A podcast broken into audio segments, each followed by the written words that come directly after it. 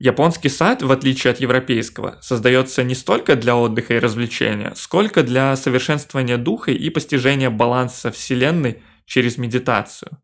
Философия дзен-буддизма обусловила появление в XIII веке знаменитых сухих садов или сада камней, где растения присутствуют в минимальном количестве или их вообще нет. Все элементы носят подчеркнуто природную форму. Если это стихия воды, то обязательно в виде извивающихся ручьев и будто естественным образом возникших небольших водоемов.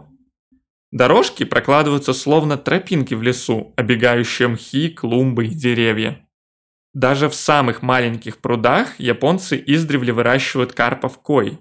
Они символизируют храбрость и стойкость.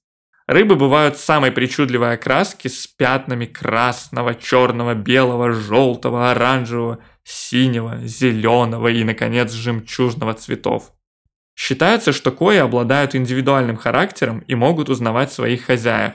Неотъемлемой частью растительного наполнения сада являются карликовые хвойные, лиственные и плодовые деревья. Сосна, можжевельник, клен, сакура.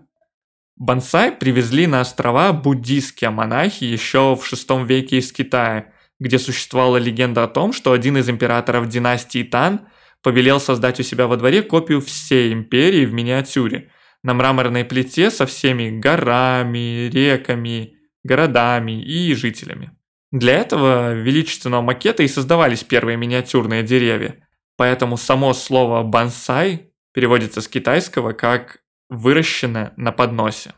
В этом виде искусства японцы достигли непревзойденного уровня, который заключается в умелом формировании корневой системы и кроны на протяжении десятилетий. Мастера имитируют естественное состояние деревьев в природе, растущих в расщелинах камней, у воды, упавших в болото – изгибающихся на ветру или пронзенных ударом молний.